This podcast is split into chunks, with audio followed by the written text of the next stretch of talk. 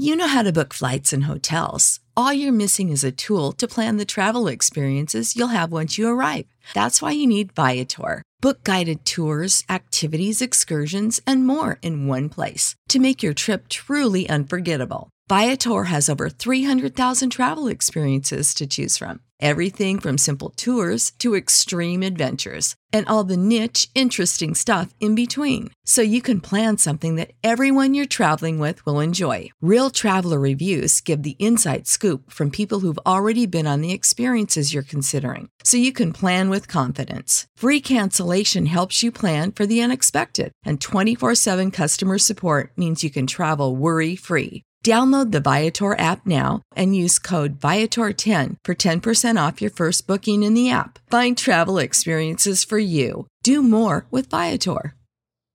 Save big on brunch for mom, all in the Kroger app. Get half gallons of delicious Kroger milk for 129 each, then get flavorful Tyson natural boneless chicken breasts for 249 a pound, all with your card and a digital coupon. Shop these deals at your local Kroger today or tap the screen now to download the Kroger app to save big today. Kroger, fresh for everyone. Prices and product availability subject to change. Restrictions apply. See site for details.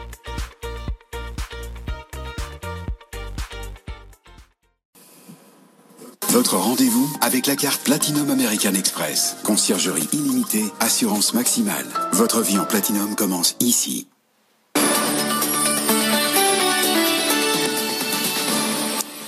Merci d'écouter, de regarder BFM. Il est 18h30. Tout de suite, le journal avec Faiza Younzi. Bonsoir, Faiza. Bonsoir, Edwige. Bonsoir à tous. Et on part à Bruxelles. Bruxelles qui part à l'assaut des GAFAR. Oui, les commissaires européens Thierry Breton et Margrethe Vestager ont présenté tout à l'heure leur grande réforme de la régulation du numérique. Deux projets de règlement pour enfin parvenir à dompter les grandes plateformes. Et c'est le décryptage avec Simon Tenenbaum. Et on en a besoin. Bonsoir, Simon. Bonsoir. Alors, justement, qu'est-ce que ça va changer? Est-ce qu'il faut les croire? Est-ce que ça peut marcher? Alors il y a une grande nouveauté hein, dans, ce projet, euh, c'est qu'il va y avoir des règles en fait taillées sur mesure pour les grandes plateformes. Ça c'est vraiment euh, nouveau. Alors de qui on parle exactement? Eh bien ce que propose Bruxelles, c'est de prendre en compte euh, les géants numériques qui réalisent au moins 6 milliards et demi d'euros de chiffre d'affaires en Europe ou qui ont au moins 65 milliards d'euros de capitalisation boursière. Second critère, ces grandes plateformes seront concernées si elles ont au moins 45 millions d'utilisateurs en Europe, c'est 10% de la population de l'Union, et au moins 10 000 clients entreprises. En l'état, 10 groupes sont donc spécifiquement concernés par ces nouvelles règles. Google, Amazon, Facebook, Apple et Microsoft, les GAFAM, et puis Samsung, Snapchat, Alibaba, ByteDance, la maison mère de TikTok, et un groupe européen, euh, c'est Booking. La question, c'est c'est quoi vraiment ces nouvelles règles? Et en fait, comme pour les banques, ces plateformes systémiques qui ont une emprise sur le monde digital devront respecter des règles bien plus strictes avec l'idée de, de, pouvoir agir plus vite, de prévenir plutôt que de guérir. Par exemple, ces plateformes devront obtenir l'autorisation de la Commission euh, pour tout projet d'acquisition en Europe, même une toute petite start-up.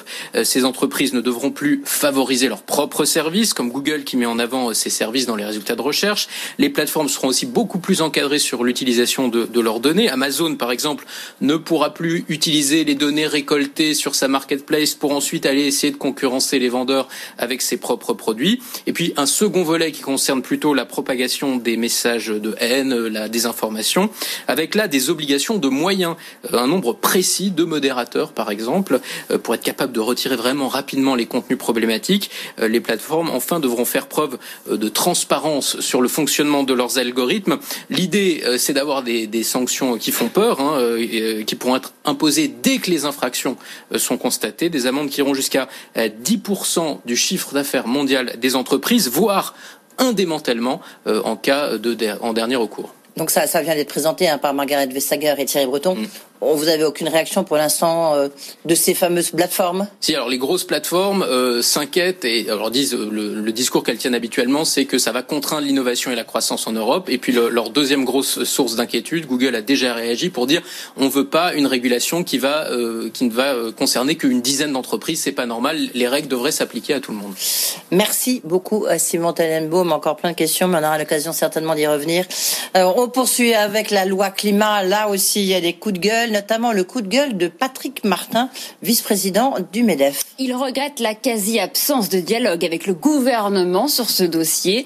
Hier, le président de la République en a dévoilé les grandes lignes avec les principaux arbitrages sur les 150 propositions de la Convention citoyenne sur le climat. Des arbitrages qui se sont faits sans les partenaires sociaux, regrette Patrick Martin, donc le vice-président du MEDEF qui était à l'invité ce matin de Good Morning Business. Il y a un texte de loi important qui va être présenté, consécutif aux travaux de la Convention citoyenne pour le climat. Vous savez combien de temps de concertation il y a eu? Sur ce texte avec les partenaires sociaux 9 minutes avec chaque partenaire. Non, c'est pas vrai. 9 minutes. Et ça fait des mois qu'on sollicite un rendez-vous avec elle que l'on n'obtient pas. Il ne faut pas qu'il y ait d'ambiguïté. Tout le monde partage l'objectif de protection de l'environnement. Et on n'a pas de leçon à recevoir. C'est un peu étrange que euh, ce groupe de 150 citoyens de bonne volonté s'érige en conscience universelle et veuille décider pour nous. Je pense que les entrepreneurs, comme les salariés, comme tout un chacun, les retraités, doivent pouvoir s'exprimer par un référendum ou, ou autrement, je n'en sais rien. Mais il y a encore des dispositions dans ce texte qui sont incroyable. Par exemple, l'impossibilité pour un propriétaire de logement de le vendre ou de le louer à partir de 2028, c'est demain, mhm. s'il n'est pas conforme aux normes thermiques. Dans bien des territoires, la mise aux normes coûte plus cher que le prix du logement. Voilà, c'était Patrick Martin, le vice-président du MEDEF, ce matin, dans son coup de gueule. Eh ben, je poserai la question à Barbara Bompili, qui est notre invitée euh, à 19h, si elle est prête à donner un rendez-vous, notamment au MEDEF. On poursuit avec l'impact de la crise sanitaire sur les finances des collectivités. Sans surprise, comités de communes, départements et régions sont fragilisés par la flambée des dépenses sociales.